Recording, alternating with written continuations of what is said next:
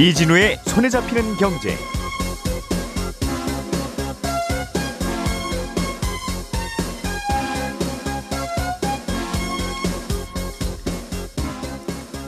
안녕하십니까 이진우입니다.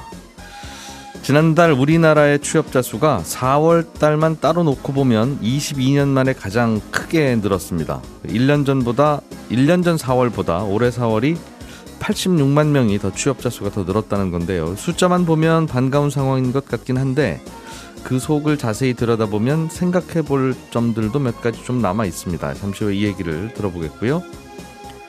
어젯밤에 미국의 4월 소비자 물가 지수가 발표됐는데 지난 3월보다는 오름폭이 조금 떨어졌지만 여전히 8%의 물가 상승률을 기록했습니다. 이 수치를 두고 시장에서는 인플레이션이 이제 정점을 찍었다는 해석도 나오고 어, 또 여전히 심각하다는 해석도 함께 나오고 있습니다. 시장의 해석 오늘 좀 들어보겠습니다. 정부가 올해 집을 한 채 보유한 사람이 내는 부동산세, 종합부동산세를 깎아주는 방안을 추진한다는 보도가 나왔습니다. 보유세를 매길 때 기준으로 활용되는 공정시장 가액 비율을 더 낮춘다는 건데요. 이 내용도 좀 들어보겠습니다. 5월 12일 목요일 손에 잡히는 경제 바로 시작합니다. 우리가 알던 사실 그 너머를 날카롭게 들여다봅니다. 평일 아침 7시 5분 김종배의 시선 집중.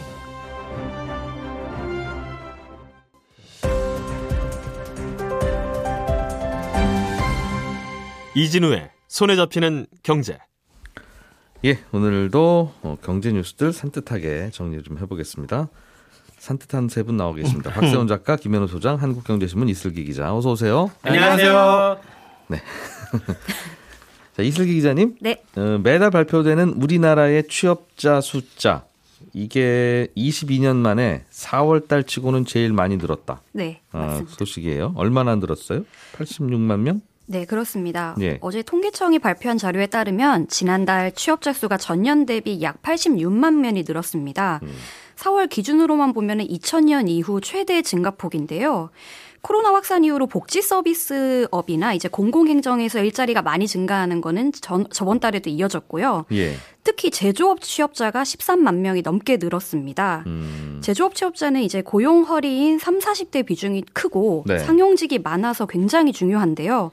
작년만 하더라도 제조업 취업자가 1, 2만 명 증가하거나 가끔은 마이너스를 띌 때도 있었는데 음. 그래서 이번에 14만 명 넘게 늘었다는 것이 굉장히 고무적인 수치입니다. 예. 그런데 이를 두고 기재부에서는 정부가 세금을 투입해 만든 일자리 비중이 높다라고 평가절하를 했습니다.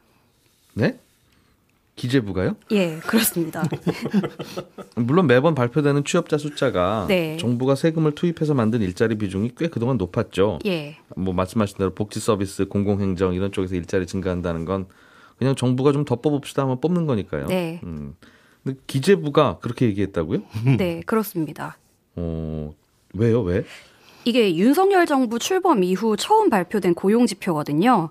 이전 정부의 결과물이 이제 나온 아. 거니까 비판에서 더 자유로운 부분도 있을 거고요. 예. 새 정부로서는 이전 정부와 음. 차별점을 좀 둬야 할 필요도 있겠죠. 문재인 정부 당시 기재부는 고용 통계가 나오면 개선세가 뚜렷하다거나 몇 달 연속 증가하고 있다거나 하는 식으로 낙관적인 표현을 굉장히 많이 썼습니다. 음. 그만큼 우리는 잘했다, 잘하고 있다 이런 식의 이- 얘기가 많았는데요. 예. 새 정부의 추경호 부총리는 임기를 시작하자마자 직원들한테 공개는 솔직하게 판단은 균형 있게 해야 한다고 말을 하면서 음. 문재인 정부를 우회적으로 비판했습니다. 야, 뭐 무슨 얘기인지도 알겠고 바람직하기도 한데 네. 앞으로도 계속 그럴지는 지켜봐야 되겠어요. 그렇죠. 이게 앞으로 고용 지표가 정말 꺾여도 어. 예. 이 스탠스를 유지할 수 있을지는 알 수가 없죠 아직. 음, 치- 결국은 이제 고용지표 잘 못 나오든가 아니면 또 결국 이렇게 정부 투입 일자리만 계속 나오면 앞으로는 네. 지난달에는 우리 정부가 뭐 했는지 도대체 모르겠습니다. 이런 뉘앙스의 발표와 해석을 해야 될 텐데 네. 음, 알겠습니다. 그렇게 발표가 되면 좋죠. 물론 객관적인 상황을 판단할 수도 있고 그렇죠. 네. 어, 일단은 뭐 부족한 거나 반성할 거에 대한 어, 합의와 해석은 있어야 그게 고쳐지니까 예. 어쨌든 음, 그렇군요. 그래서요? 그래서 이제 문제는 이제 앞으로 나올 고용 지표 둔화가 우려되는 목소리가 많다는 겁니다. 네. 최근 통계청에서도 이번 지표를 발표를 하면서 우크라이나 사태도 있고 국제 정세도 불확실하기 때문에 5월 전망이 쉽지 않다고 얘기한 음. 상황이거든요. 예. 아무래도 경제에 가장 중요한 게 제조업 일자리 아니겠습니까? 그리고 우리나라 제조업의 상당 부분은 수출에 의존을 하고 있는데요. 음. 그렇다 보니까 제조업 일자리가 수출 경기에 연동되는 경향이 짙습니다. 예. 이 수출 경기가 지난달만 해도 월별 기준 역대 최고치를 기록하면서 양호한 모습을 보였는데요. 음. 자세히 살펴보면은 중국향 수출이 감소로 전환되는 등 좀 좋지 않은 부분들도 보이기 시작했거든요. 네. 특히 중요한 게 중국입니다. 음. 중국은 시진핑 주석이 이제 3년임을 11월에 결정되는데요. 음. 적어도 가을까지는 중국이 지금 고수하고 있는 제로 코로나 정책을 완화시키지 않을 것 같다라는 의견이 나오고 있습니다. 계속 통행 금지 뭐 이렇게 한다는 거죠. 네, 예. 맞습니다. 심지어 최근에는 9월에 개최 예정이었던 아시안 게임까지 연기를 한 상황이거든요. 음. 또 이제 3연임에 성공을 하면 시진핑 입장에서도 뭔가 보여줘야 하지 않겠습니까? 예. 일각에서는 연임이 성공을 하면은 그제서야 경제 지표가 반등하는 것을 보여주려고 음. 일부러 올해 경제 상황을 좀 눌러놓고 보지 않겠느냐라는 얘기까지 나오고 있습니다. 올해 경제 지표 살리려고 살짝 풀었다가 코로나 더 퍼지고 그러면 네, 엉망진창된다. 예, 예, 음. 그렇습니다. 그래서 어쨌든 당분간 중국 경제 상황이 좋지가 않을 것 같다. 예. 고용 지표가 아무래도 후행, 후행 지표이다 보니까 당장 5월부터 이 지표가 꺾이지 않는다고 해도 음. 예. 이 상태로라면은 곧 꺾일 것 같다는 우려가 많은 이유입니다. 음, 그렇군요. 그러면 수출은 꺾이겠네요. 네. 바깥이 워낙 힘드니까 예. 수출이라는 게 결국 해외에 있는 우리 고객한테 물건 파는 건데 그렇죠. 해외 고객들이 중국 같은 경우에는 집 밖으로 나오지도 못하고 뭐 유럽 다른 나라 고객들은 어, 러시아 우크라이나 사태 때문에 이것저것 다 안 되니까 네. 그러면 우리나라 경제는 결국은 수출은 꺾일 게 확실하면 내수를 좀 살려야 될 텐데 결국은 네. 뭐 이것도 쉬우면 그동안 왜 못 살렸겠어요? 음. 쉽지 않겠죠?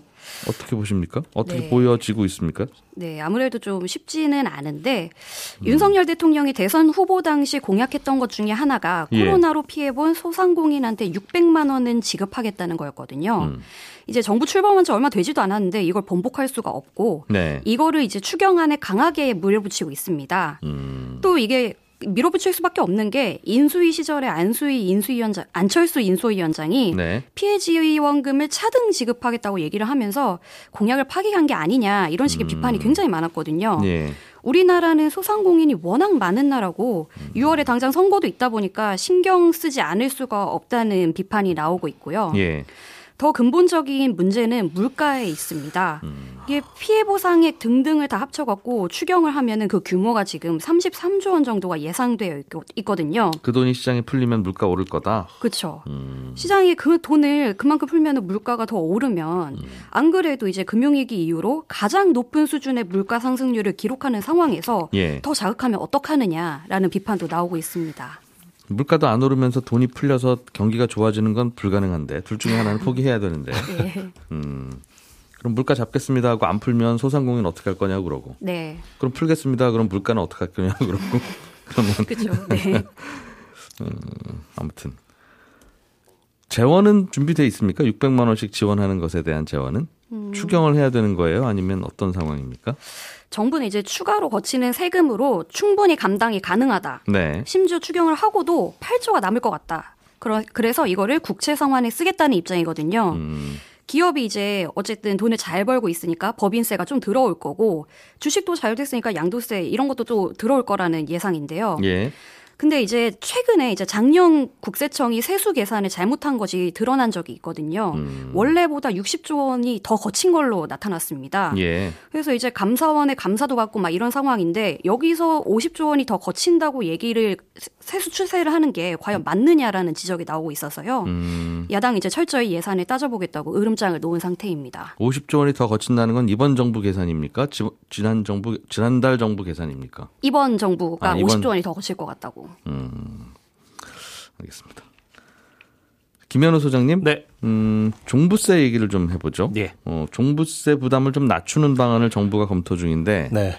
이달 말 기준, 그러니까 정확히는 6월 1일 기준으로 집 갖고 있는 분들한테 종부세가 나오니까 그렇죠. 규정을 바꾸건 어떻게 하려고 하면 지금 시간이 한 보름 남짓 남았어요. 네, 그렇습니다. 이 사이에 세율을 건드릴 수는 없고 그렇죠. 야당인 민주당 협조가 필요한데 그럴 것 같지는 않으니까. 네, 네. 음, 다른 걸 이제 건드릴 수가 있습니다. 일단 예. 뭐 6월 1일을 기준으로 집을 갖고 계신 분들에게 부과가 되긴 하지만 음. 실제로 종부세 고지서가 날아가는 건 아직 한 석 달 정도가 남았으니까요. 예. 석 달, 넉 달 훨씬 넘게 남았네요.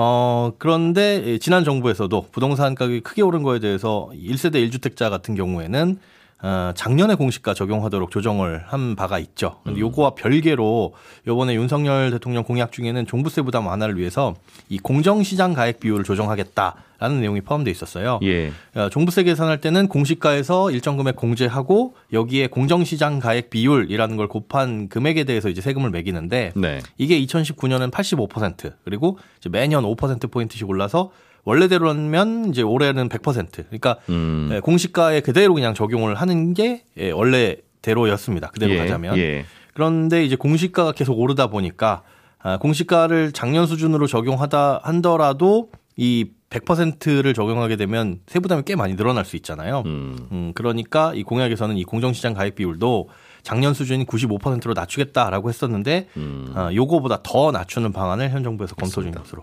나왔습니다. 세금이라는 게 원래 딱 저울 위에 올려놓고 몇 킬로 그리고 나오면 거기에다 이제 세금 곱하는 건데 네. 세율을 곱하는 건데 그렇죠. 세율은 못 건드리니까 네. 저울을 좀 바... 바꿔보겠습니다. 맞습니다. 어, 작년까지는 한 3kg 올라가는 거였는데 네. 요걸 어떻게 한 2kg라고 이렇게 바꿔주면 어, 결국은 뭐 세금은 좀 줄어들지 않겠냐. 결국은 그거 그렇게 하는 거죠. 네, 결국은? 맞습니다. 음, 근데 예. 그렇다고 해서 그 저울을 조금 손 보는 게 그러면 큰 일이냐 그렇지는 않아요. 이 공정시장 가액 비율을 정하는 건 음. 60에서 100% 사이 내에서 이 시행령으로 정할 수 있도록 되어 있습니다. 그러니까 네. 법 개정 없이 국회 동의 없이도 개정이 가능하고요.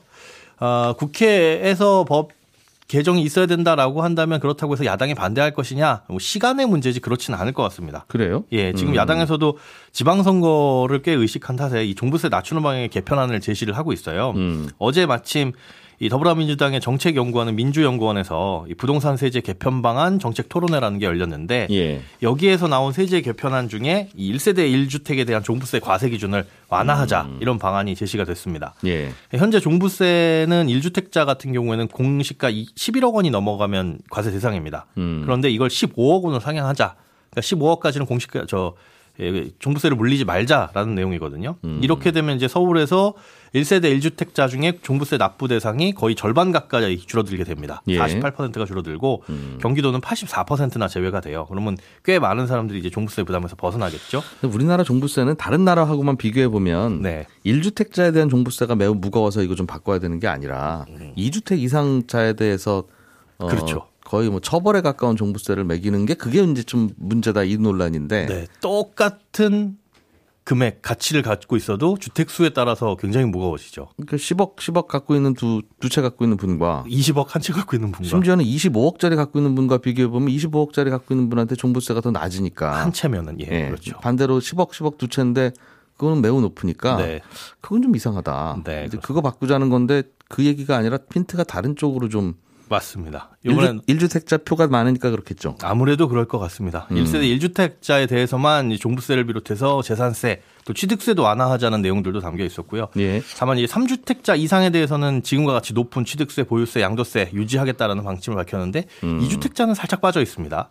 근본적으로 이제 종부세를 개편하고 중장기적으로 이제 재산세하고 통합하겠다는 거 검토하겠다는 게 이번 정부의 방침인데 음. 이건 이제 다주택자도 모두 다 포함이 된 거잖아요. 그런데 네. 요건 또 법 개정이 필요한 사항이라 아, 이건 좀 지켜봐야 됩니다. 2주택자는 어떻게 할 거냐에 대해서는 네, 어, 아직까지 뚜렷하게 나타난 게 없습니다. 다주택자에서 좀 완화해야 된다는 여론이 있으니까 받기는 받아야 되는데 또 성큼 물러나기는 어려우니 그렇죠. 야 3주택 이상은 뭐 이렇게 좀 바꾸는 거죠. 네. 어제까지만 해도 이 표현은 다주택자였는데.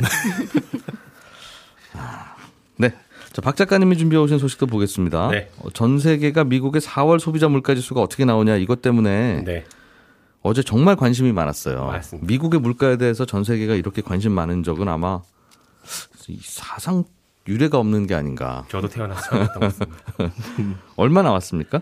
어, 8.3% 나왔습니다. 그러니까 작년 4월에 비해서 올해 4월에 8.3% 올랐거든요. 음. 근데 3월 소비자 물가 지수가 작년 3월에 비해서 8.5% 오른 걸로 나왔으니까 예.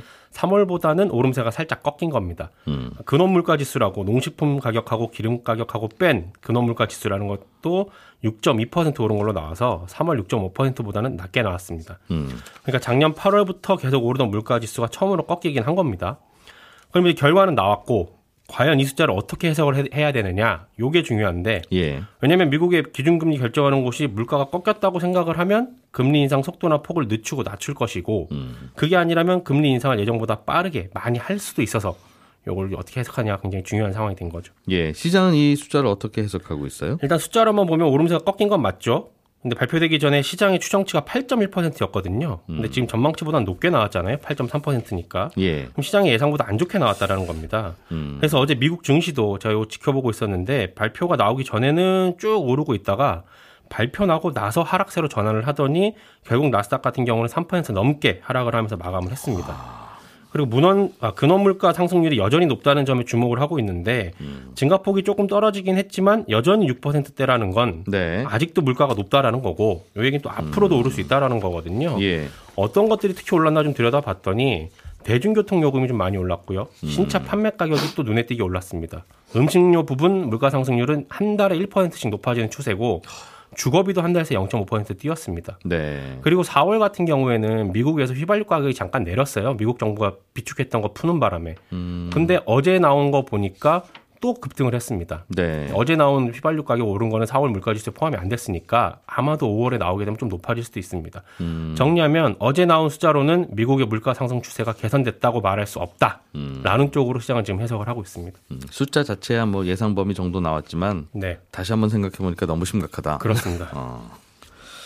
알겠습니다. 그럼 금리를 앞으로 더 많이 지금 예고하는 것보다 더 많이 올릴 수도 있다고 시장은 생각하는 건가요? 그럴까요? 일단은 파월 의장이 얘기한 게 있으니까 지금까지는 6월하고 7월에 0.5% 포인트씩 올리지 않겠느냐라는 전망이 강하긴 합니다. 예. 숫자가 이렇게 나오니까 그러니까 즉 오름세가 꺾이긴 했, 했, 으니까요 음.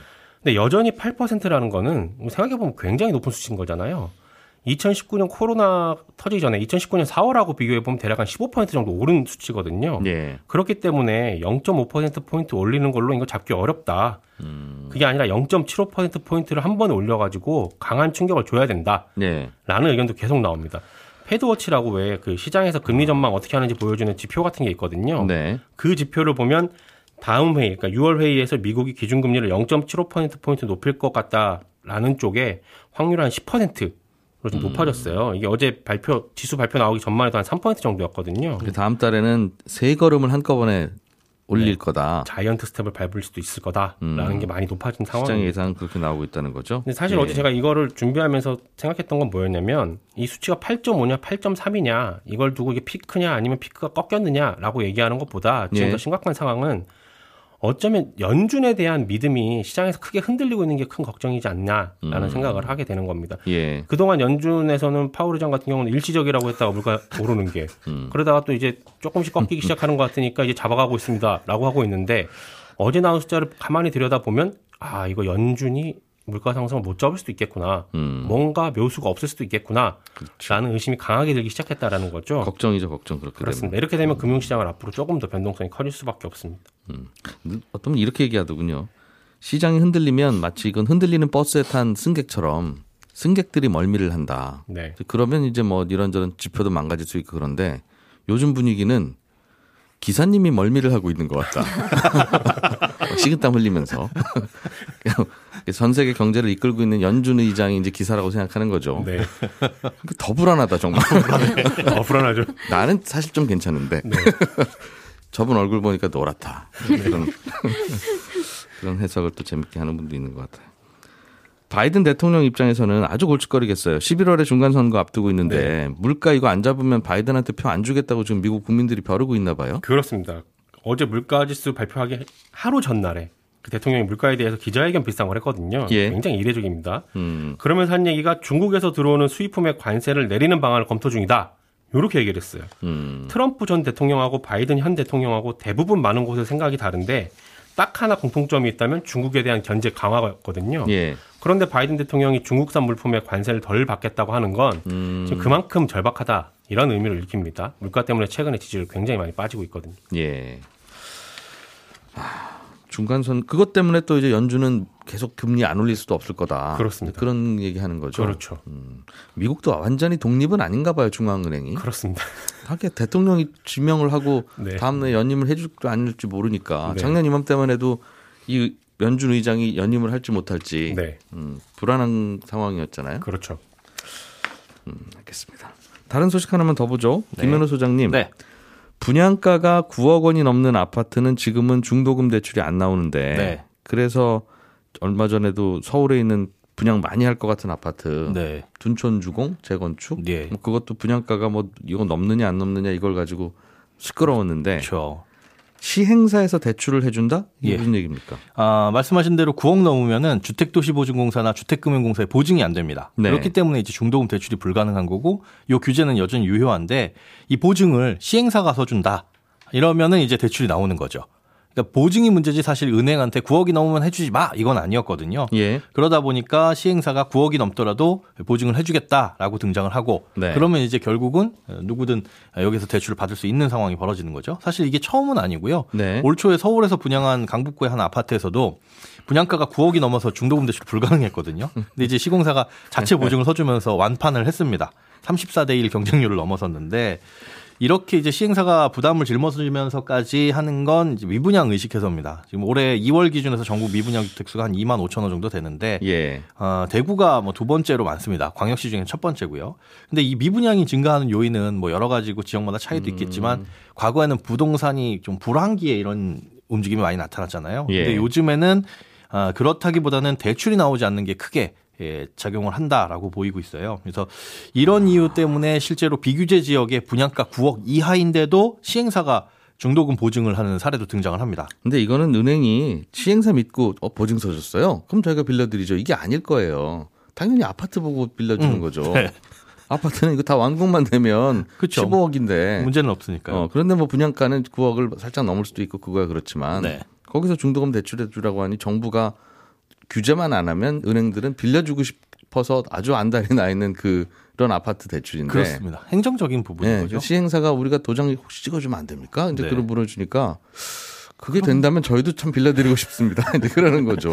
실제로 그래서 음. 9억 원 초과하는 아파트에 뭐 9억 원까지는 40% 넘어서는 20% 이런 식의 대출도 시행사 보증으로 진행도 했고요. 음. 그리고 지금 유주택인 경우에 9억 원 이하는 대출이 나옴에도 불구하고 시행사가 네. 보증을 쓰는 사례도 있는데 왜 그러냐면 1세대 한 건만 되거든요. 음. 규제 지역은 또 비규제 지역은 두 건까지만 되는데 이런 것도 이제 시행사가 보증을 해주면 어, 대출이 뭐 여러 건도 나올 수 있으니까 다주택자도 여기에 이제 들어올 수 있다. 그러니까 분양가는 올랐지만 지금 시세보단 싸고 청약 열기 주춤하다고 하지만은 규제는 여전하다 보니까 예. 이런 상황에서 나오는 좀 재미난 일이 아닌가 싶습니다. 예, 저는 11시 5분에 이어지는 손에 잡히는 경제 플러스에서 또 한 번 인사드리겠습니다. 이슬기 기자님, 박세훈 작가님, 김현우 소장님 세 분 고생 많으셨습니다. 그리고 들어주신 청취자 여러분 고맙습니다.